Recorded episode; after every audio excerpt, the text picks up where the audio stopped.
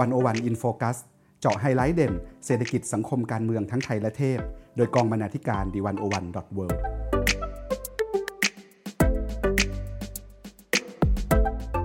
สวัสดีค่ะคุณผู้ฟัง ขอต้อนรับเข้าสู่รายการ101 In Focus EP ที่ 53 ค่ะ คุณผู้ฟังคะ เดือนสิงหาคมปีนี้ เรียกได้ว่าเป็นเดือนแห่งประวัติศาสตร์ก็ว่าได้ค่ะ ตั้งแต่ต้นเดือน เริ่มมีการจัดนัดหมายชุมนุมขึ้นกันในหลากหลายพื้นที่ ไม่ว่าจะเป็นที่มหาวิทยาลัยธรรมศาสตร์รังสิตจุฬาลงกรณ์มหาวิทยาลัย หรือการชุมนุมใหญ่เมื่อวันอาทิตย์ที่ 16 สิงหาคมที่ผ่านมา และมีการนัดหมายเรื่อยมา จนกระทั่งที่หน้ากระทรวงศึกษาธิการค่ะ มีอะไรน่าสนใจและน่าจับตามองในสถานการณ์ปัจจุบันนี้บ้าง อยู่กับดิฉัน วิลาวันบุญเกื้อกุลวง และคุณสมคิดพุทธศรี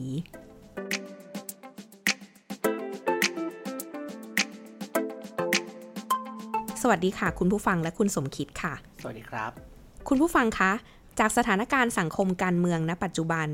นับว่าเป็นปรากฏการณ์ที่น่าสนใจมากเลยทีเดียวค่ะ วันวันเองก็อยากจะชวนคุณผู้ฟังได้ติดตามสถานการณ์ ในมิติและมุมมองที่หลากหลายค่ะ ซึ่งวันนี้เราก็อยากชวนคุณผู้ฟังได้อ่านการเมืองไทยในรูปแบบวันวันกันค่ะ อยากให้คุณสมคิดช่วยเล่าให้กับคุณผู้ฟังในรายการฟังหน่อยค่ะว่าในวันวันมีงาน ในรูปแบบไหนบ้างคะ ครับก็จริงๆแล้วเนี่ยในช่วงที่ผ่านมานะครับ โดยเฉพาะตั้งแต่ช่วงที่ม็อบนักศึกษานะครับ เริ่มออกมาเคลื่อนไหวกันเข้มข้นมากขึ้นเนี่ยทางวันโอวันเองก็ทำงานสื่อหลายชิ้นนะครับ หลายรูปแบบเพื่อที่ทำความเข้าใจปรากฏการณ์ทางการเมืองที่เกิดขึ้นนะครับจริงๆเรามีงานสื่อเป็นจำนวนมากครับ แต่ว่าถ้าผมจะลอง แบ่งกลุ่มดูนะครับว่าเราจะแบ่งกลุ่มได้ยังไงได้บ้างเนี่ยผมคิดว่ามันอาจจะแบ่งได้เป็น 3 กลุ่มนะครับก็คือกลุ่มแรกคือกลุ่มงานที่อาจจะตอบสนองต่อสถานการณ์ที่เกิดขึ้นอย่างเร็วหน่อยนะครับแต่ว่างานที่เราทำก็อาจจะไม่ใช่งานที่เพียงแค่รายงานว่าเกิดอะไรขึ้นนะครับแต่ว่าเราทำเพื่อตอบรับกับสถานการณ์ที่เกิดขึ้น เพื่อให้เห็นที่มาที่ไปเบื้องลึกหรือว่าการทำความเข้าใจปรากฏการณ์ที่เกิดขึ้นนะครับ งานกลุ่มที่2เนี่ยเป็นงานเราไปคุยกับผู้คนหลากหลายครับเพื่อถอดประสบการณ์ กลุ่มคนที่เราไปคุยเนี่ยก็คือเป็นกลุ่มคนที่เคยเคลื่อนไหวมาก่อนนะครับเคยเคยเคลื่อนไหวเคยลงเคยลงถนนเคยสู้กับอำนาจรัฐมาก่อน แล้วก็ชวนเขาคุยถอดบทเรียน ดูว่าที่ผ่านมาเขาเจออะไร แล้วก็เขามองปรากฏการณ์ของม็อบนักศึกษาหรือหรือว่าม็อบม็อบที่เกิดขึ้นอย่างไรนะครับ แล้วก็งานกลุ่มสุดท้ายที่คิดว่าวันๆก็ ทำมาตลอดนะครับ คือเป็นบทวิเคราะห์ในฐานะผู้สังเกตการหน่อยครับ คือเป็นบทวิเคราะห์จากนักวิชาการ แล้วก็คนที่ศึกษาเรื่องการเคลื่อนไหวทางสังคม นักรัฐศาสตร์นี่ครับ ก็ชวนท่านเหล่านี้มาวิเคราะห์สถานการณ์ที่เกิดขึ้นว่า ในทางวิชาการแล้วเนี่ยสถานการณ์ม็อบเป็นยังไง เราสามารถเข้าใจม็อบได้อย่างไรบ้างนะครับ แล้วก็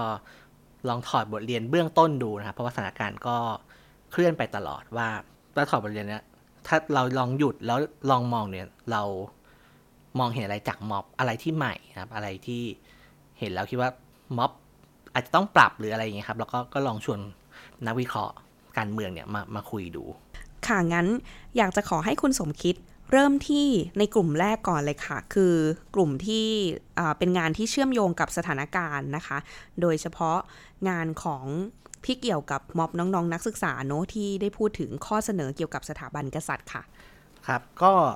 ปฏิเสธไม่ได้นะครับว่าสถานการณ์ทางการเมืองไทยนะครับ แหลมคมมากขึ้นนะครับ เมื่อกลุ่มนักศึกษา มหาวิทยาลัยธรรมศาสตร์นะครับ ได้นำเสนอข้อเสนอว่าด้วยการปฏิรูปสถาบันกษัตริย์นะครับ 10 ข้อนะครับ เมื่อนำเสนอแล้วก็กลายเป็นที่ถกเถียงกันมากมาย นะครับในในสังคมนะครับ แล้วก็ส่งแรงกระเพื่อมไปทุกทิศทุกทางนะครับ ทางวันวันก็เลยได้ไปพูดคุยกับอาจารย์สุรักษ์ศิวรักษ์นะครับ เรื่องข้อเสนอของนักศึกษาเลยโดยเฉพาะถามว่าทำไมเราถึงเลือกไปคุยกับอาจารย์สุรักษ์นะครับ คือหลายคนคงทราบดีอยู่แล้วนะครับว่าอาจารย์สุรักษ์เองเนี่ยท่านประกาศตัวว่าท่านเป็นนักคิดนักวิชาการ ที่นิยมกษัตริย์นะครับ หรือว่าภาษาอังกฤษที่เราเรียกกันว่า loyalist นะครับ แล้วก็อันที่จริงแล้วเนี่ย ในสังคมวงกว้างเนี่ย ก็ยอมรับท่านนะครับ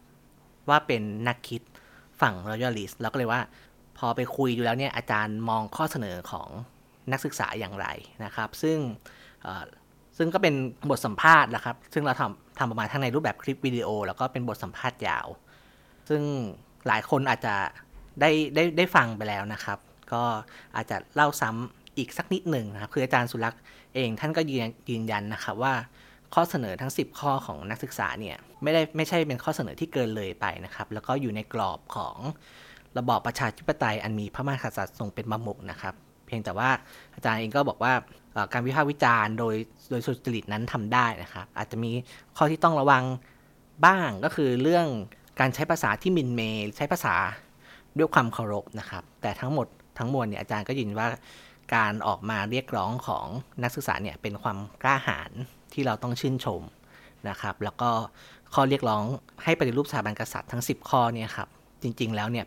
ในสตาของ Royalist อย่างอาจารย์เนี่ยถือว่าเป็นคุณต่อระบอบประชาธิปไตยมีพระกษัตริย์ทรงเป็นประมุขนะครับ ส่วนงานอีกชิ้นหนึ่งนะครับที่วันวันทำครับก็คือน้องนักศึกษาเนี่ย ม็อบธรรมศาสตร์เนี่ยประกาศข้อเรียกร้องในวันที่ 10 สิงหาคมนะครับ แล้วบังเอิญว่าในวันที่ 11 สิงหาคมเนี่ยครับทางวันอวันเนี่ย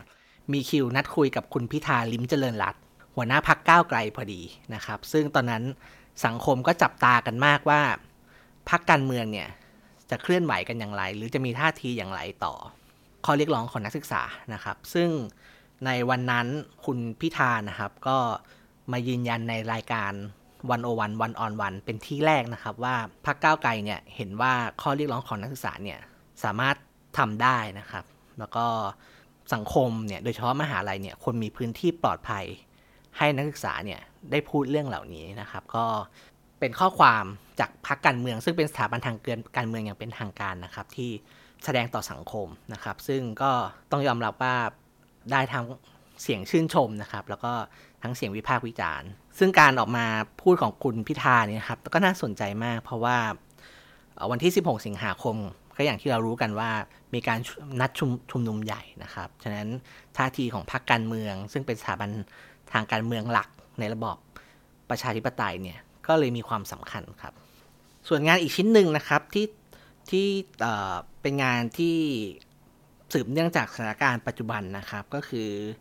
บทสัมภาษณ์นะครับในรายการวันโอวันวันออนวันนะครับเราชวนน้องน้องอั่วนะครับจุธาทิพย์สิริขัน ประธานสหภาพนักเรียนนิสิตนักศึกษาแห่งประเทศไทย หรือสนทนะครับ ซึ่งเป็นหนึ่งในคนรุ่นใหม่ที่ร่วมก่อตั้งคณะประชาชนปลดแอกนะครับ ถามว่าทำไมเราถึงอยากให้คุณผู้ฟังเนี่ยได้ได้ลองกลับไปอ่านหรือว่าไปรับชมบทสัมภาษณ์ชิ้นนี้ครับคือผมคิดว่าเป็นบทสัมภาษณ์ที่ทำให้เราเข้าใจความคิดของ น้องๆนนักศึกษามากขึ้นนะครับว่าเขาคิดอย่างไรเขาผ่านประสบการณ์ เขาเติบโตมาแบบไหนทำไมเขาถึงไม่พอใจรัฐบาล และทำไมเขาถึงเรียกร้องความเปลี่ยนแปลงนะครับผมคิดว่างานทั้ง 3 ชิ้นนี้ทั้งของอาจารย์สุรักษ์ของคุณทิมพิธาแล้วก็สัมภาษณ์น้องจุธาทิพย์เนี่ยทำให้เราเข้าใจสถานการณ์ทางการเมืองได้ดีขึ้นได้ลึกขึ้นนะครับ ค่ะ แล้วสำหรับอีกกลุ่มหนึ่งนะคะ ก็จะเป็นงานในเชิงรูปแบบของการถอดประสบการณ์นะคะ ที่คุณสมคิดได้เล่าให้พวกเราฟังไปว่าทางวันวันก็เคยสัมภาษณ์ ผู้ที่เคยร่วมเคลื่อนไหวมาก่อนนะคะ ไม่แน่ใจว่ามีเรื่องไหนบ้างค่ะครับสำหรับงานสามชิ้นที่เป็นงานแนะนำนะครับ ก็คืองานบทสัมภาษณ์ของพี่หนูริ่งนะครับ คุณสมบัติบุญงามอนงนะครับ หรือบกรายจุดนะครับ งานของงานบทสัมภาษณ์นะครับ สัมภาษณ์นายแพทย์สุพัฒน์หาสุวรรณกิจนะครับ คุณกิติชัยงามชัยพิสิทธิ์นะครับ ก็เดี๋ยวจะขอเล่าให้ฟังนิดนึงว่างานแต่ละชิ้นเนี่ยน่าสนใจอย่างไรบ้างนะครับ เริ่มที่งานของบทสัมภาษณ์ของพี่หนูลิงนะครับ ก็บทสัมภาษณ์ชิ้นนี้เราตั้งใจสัมภาษณ์พี่หนูลิง หลังจากการชุมนุมใหญ่วันที่ 16 สิงหาคมนะครับ อยากให้พี่หนูลิง พอมองเห็นม็อบแล้วเนี่ย จากคนที่เคยเคลื่อนไหวทางการเมืองมาก่อนนะครับ โดยเฉพาะมีบทบาทอย่างอย่างยิ่งเลยในการเคลื่อนไหวของคนเสื้อแดง ตั้งแต่ทศวรรษ 2550 เป็นต้นมาเนี่ย เมื่อพี่หนูลิงเนี่ยมองมาที่ม็อบนักศึกษาม็อบของประชาชนปลดแอกแล้ว พี่หนูลิงเห็นอะไรนะครับ เราตั้งชื่อบทสัมภาษณ์ชิ้นนี้นะครับ ว่าความฝันของม็อบปลดแอกไม่ใช่เรื่องเพอเจอร์ นะครับนั่นคือหมายความว่าพี่หนูลิงเนี่ยเห็นพลังแล้วก็ความหวังของม็อบที่เกิดขึ้นนะครับ อย่างไรก็ตามนะครับ ในบทสัมภาษณ์เนี่ยพี่หนูหลิงเองก็ก็เสนอแนะด้วยด้วยความถ่อมตัวมากนะครับ เพราะพี่หนูหลิงมองว่ามันเป็นเป็นยุคสมัยของของน้องๆที่ออกมาแสดงพลัง แต่ก็มีข้อเสนอแนะหลายเรื่องนะครับที่น่ารับฟัง เช่น การพยายามอดทนอดกลั้นนะครับ การพยายามสื่อสารกับคนที่เห็นต่างตัวเอง ให้เข้ามาร่วมขบวนการได้มากที่สุดนะครับ แล้วก็พูดอย่างว่าแบบม็อบมีพลังแล้วก็มีความหวังมากๆครับเป็นบทสัมภาษณ์ที่แหลมคมชิ้นหนึ่งนะครับ เราก็อยากชวนให้คุณผู้ฟังเนี่ยได้ได้ลองไปอ่านดูนะครับ ส่วนบทสัมภาษณ์อีกชิ้นหนึ่งนะครับ เป็นบทสัมภาษณ์นายแพทย์สุพัฒน์หาสุวรรณกิจนะครับคุณคุณหมอสุพัฒน์เนี่ยเป็นผู้อำนวยการโรงพยาบาลชนะ เราตั้งชื่อบทสัมภาษณ์ไว้ว่า ต้องสั่นคลอนอำนาจรัฐประชาชนถึงมีอำนาจนะครับ คืออาจจะเล่าบริบทให้ฟังนิดหนึ่งนะครับ ก็คือว่าวันที่ 17 สิงหาคมนะครับ ที่ผ่านมาเนี่ยอาจจะต้องเล่าบริบทให้ฟังนิดหนึ่งครับ คือก่อนที่ม็อบประชาชนปลดแอกจะชุมนุมใหญ่วันที่ 16 สิงหาคมนะครับ คุณหมอสุพัฒน์นะครับ ได้เขียนข้อความลง Facebook นะครับ ชื่อคำขอโทษจากหัวใจนะครับ ซึ่งมีเนื้อหาก็คือ คุณหมอออกมาขอโทษที่เคยไปร่วมม็อบกปปสแล้วก็ มีส่วนทำให้เกิดการรัฐประหารเกิดขึ้นนะครับ ซึ่งคุณหมอเองก็บอกว่าเป็นการตัดสินใจที่ผิดนะครับ แล้วบังเอิญเราเองได้คุยกับคุณหมอในช่วงเวลานี้พอดีนะครับ แล้วก็เข้าไปถอดบทเรียนว่าคุณหมอเองเนี่ย คุณหมอเองเนี่ย จริง ๆ คุณหมอเป็นนักเคลื่อนไหวมาตลอดนะครับ โดยเฉพาะการยืนหยัดปกป้องทรัพยากรในอำเภอจะนะนะครับ ซึ่งเป็นพื้นที่ทำงานของคุณหมอเอง แล้วก็คุณหมอมีบทเรียน ที่น่าสนใจหลายอย่างเลยนะครับ ในในการต่อสู้กับอำนาจรัฐนะครับ แล้วเองคุณหมอก็ยืนยันว่า คุณหมอยืนยันที่จะเป็นอีกหนึ่งพลังในการร่วมขบวนการกับน้องๆนนักศึกษา ในการสร้างสรรค์ประชาธิปไตย และการสร้างการเปลี่ยนแปลงสู่สังคม ให้ก้าวข้ามจากอำนาจเผด็จการอำนาจนิยม สู่ประชาธิปไตยที่สมบูรณ์นะครับ ก็บทสมภาษณ์ของเองก็ถอดบทเรียนของคนที่เคลื่อนไหวเเรื่อง ทรัพยากรเรื่องสิ่งแวดล้อมในพื้นที่นะครับแล้วก็เป็นเฮดไลน์ที่เราสรุปออกมานะครับว่า ถ้าจะทำให้ประชาชนมีอำนาจเนี่ยอย่างไรเสียก็ต้องสั่นคลอนอำนาจรัฐนะครับ เพราะเป็นอำนาจที่สู้กันอยู่สำหรับบทสัมภาษณ์อีกชิ้นหนึ่งนะครับ คือบทสัมภาษณ์ชื่อว่า ลุยและถอดบทเรียนจากสามัญชนถึงคนหนุ่มสาวนะครับ เป็นบทสัมภาษณ์ที่คุณทิติมีแต้มบรรณาธิการดีวันวันดอทเวินะครับไปคุยกับคุณกิติชัยงามชัยพิสิทธิ์นะครับ คุณกิติชัยเนี่ย ก็มีประสบการณ์ในการต่อสู้มาอย่างยาวนานนะครับ แล้วก็จริงๆ เป็นเป็น NGO ที่ทำงานในพื้นที่มาตลอดนะครับ คือคุณกิตติชัยหรือที่เราเรียกกันว่าพี่อ้วนเนี่ย คือวางตัวเองเป็น facilitator นะครับ ก็คือเป็นคนที่คอยอำนวยให้คนที่มีไฟมีฝันเนี่ย ได้มาถกเถียงแลกเปลี่ยนกันตั้งแต่ชีวิตเรื่องการงานองค์กรไปจนถึงเรื่องอุดมการณ์ทางการเมืองนะครับ บทสัมภาษณ์ของพี่อ้วนเนี่ยก็น่าสนใจนะครับ เพราะพี่อ้วนเองก็ถอดบทเรียนที่เคยต่อสู้มานะครับ แล้วก็เสียงของพี่อ้วนเนี่ยก็เป็นเสียงที่น่ารับฟังนะครับ ในห่วงยามที่การขับไล่เผด็จการของนิสิตนักศึกษา แล้วก็การชุมนุมเรียกร้องให้มีการปฏิรูปสถาบันกษัตริย์กำลังยกระดับขึ้นเรื่อยๆนะครับ ก็บทสัมภาษณ์ทั้ง 3 ชิ้นนี้นะครับ เป็นบทสัมภาษณ์การถอดบทเรียนคนที่มีประสบการณ์ในการเคลื่อนไหวมาก่อน มีประสบการณ์ในการสู้กับอำนาจรัฐมาก่อนเนี่ย ซึ่งสะท้อนมาถึงการเคลื่อนไหวของม็อบนักศึกษาโดยตรงเนี่ย ซึ่งผมคิดว่าก็เป็นงานที่น่าสนใจครับ ถ้าเรามาอ่านพร้อม ๆ กัน แล้วก็เรียงชุดกันให้ดี ค่ะและนอกจากนี้แล้วนะคะ งานกลุ่มสุดท้ายก็คืองานในรูปแบบของการสัมภาษณ์นักมุมมองจากนักวิชาการนะคะ ซึ่งก็เป็นรูปแบบปกติของวันโอวันอยู่แล้วด้วยนะคะ ก็อยากให้คุณสมคิดช่วยแนะนำหน่อยค่ะว่ามีงานชิ้นไหนบ้างที่ น่าสนใจที่ตรงกับสถานการณ์ปัจจุบันนี้ค่ะครับ ผมคิดว่ามีงานอยู่ 3 ชิ้นนะครับที่ที่น่าสนใจมาก ๆ เลยนะครับ ซึ่งซึ่งสามารถในช่วงเวลาที่ต่างกันนะครับ แต่ว่าในในในระยะเวลาที่ไม่ห่างกันมากนะครับ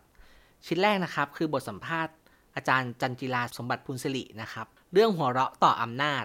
ยุคสมัยแห่งการประทะของแนวคิดเก่าใหม่นะครับ ต้องบอกก่อนครับอาจารย์จันจิลาเนี่ยปัจจุบันเป็นนักวิจัยประจำสถาบัน German Institute of Global and Area Study นะครับ หรือว่ากีกานะครับ แล้วก็ยังมีตำแหน่งเป็นนักวิจัยประจำสถาบันเอเชียศึกษา จุฬาลงกรณ์มหาวิทยาลัยด้วยนะครับ งานวิจัยของอาจารย์จันจีลา ในช่วงหลังคืออาจารย์สนใจกระบวนการ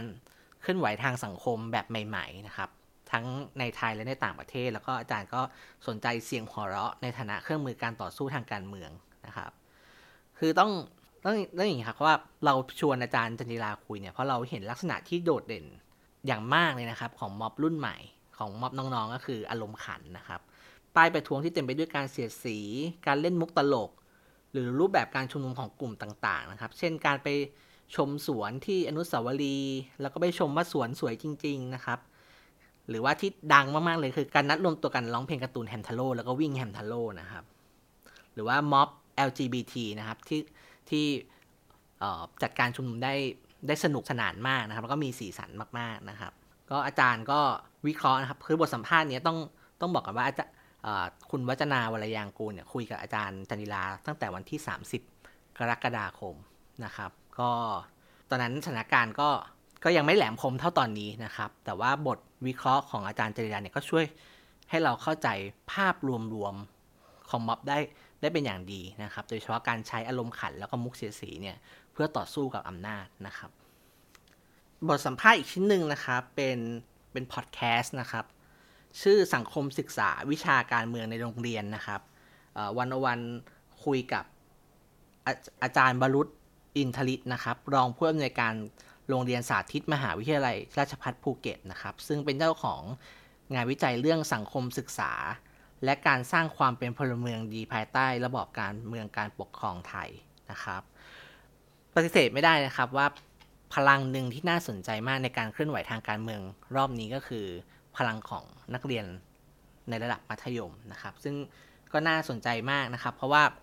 เราพูดกันมาตลอดว่าการศึกษาไทยนั้นห่วยนะครับการศึกษาไทยไม่มีคุณภาพ แต่ทำไมเด็กรุ่นใหม่เนี่ยถึง ผุดขึ้นมาจากการศึกษาไทยที่เราบอกว่าห่วยและไม่มีคุณภาพนะครับ เราก็เลยชวนไปคุยกับคนที่เป็นครูในโรงเรียนจริง ๆ นะครับ แต่ก็สนใจที่จะทำงานวิชาการในเรื่องนี้นะครับ ก็อาจารย์มรุษเนี่ยก็พูดถึงเรื่องการเรียนการสอนสังคมศึกษาในเมืองไทยนะครับ อาจารย์ก็ทำให้เห็นว่าการเรียนการสอนสังคมศึกษาเนี่ย ที่สอนกันอยู่โรงเรียนเนี่ยไม่ตอบโจทย์เด็กนักเรียนยังไง แล้วก็เด็กนักเรียนเนี่ย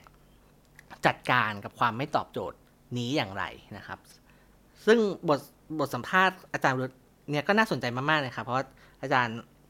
ชวนคุยไปให้เห็นตั้งแต่ว่าเนื้อหาวิชาสังคมศึกษาเนี่ยถูกกำหนดโดยรัฐยังไงนะครับ รัฐมองว่าเด็กควรจะรู้จักการเมืองแบบไหน จดจำประวัติศาสตร์ที่ผ่านมาอย่างไร และควรที่จะเติบโตไปเป็นพลเมืองที่มีคุณลักษณะแบบใด นะครับ แต่อย่างที่เราเห็นกันครับว่าน้องนักศึกษาเนี่ยอาจจะไม่ได้เป็นนักเรียนนักศึกษาในแบบที่รัฐอยากให้เป็นนะครับ ซึ่งก็น่าสนใจมากว่าแล้วนักเรียนนักศึกษาในแบบที่รัฐอยากให้เป็นเนี่ยจริง ๆ แล้วเนี่ยมันเหมาะกับสังคมไทยในปัจจุบันหรือเปล่า หรือว่าจริง ๆ แล้วนักเรียนนักศึกษาในแบบที่รัฐอยากให้เป็นเนี่ยมันเอาไปแล้ว แล้วนักเรียนนักศึกษาแบบที่เราเห็นออกไปตั้งคำถามออกไปเคลื่อนไหว ออกไปเรียกร้องสิทธิ์เนี่ยอาจจะเป็นแบบที่เราพึงปรารถนามากหรือเปล่ามากกว่าหรือเปล่านะครับ ส่วนบทบทสัมภาษณ์ชิ้นสุดท้ายนะครับ เป็นบทสัมภาษณ์ชื่อ What Happening in Thailand เมื่อการเมืองออนไลน์ลงสู่ท้องถนนนะครับวันอวันไปคุยกับอาจารย์ ดร สุรัชนีศรีใหญ่นะครับ อาจารย์ประจำคณะรัฐศาสตร์ จุฬาลงกรณ์มหาวิทยาลัย ต้องเล่าให้ฟังนิดนึงครับว่าทำไมบทสัมภาษณ์ชิ้นนี้ถึงน่าสนใจมาก ๆนะครับ อาจารย์สุรชนีตอนที่ทำวิทยาผลปริญญาเอก อาจารย์ทำเรื่อง Weaving the Web and Analysis of Internet Mobilization and contentious political movement ก็คือกาจารย์สนใจการเมืองในโลกออนไลน์ ที่นำไปสู่การประท้วงในท้องถนนนะครับ แล้วก็สนใจว่ามันเปลี่ยนแปลงทางการเมืองได้จริงหรือเปล่านะครับอาจารย์ในงานในงานวิทยานิพนธ์ของอาจารย์อาจารย์ก็ไปรีวิวศึกษา การประท้วง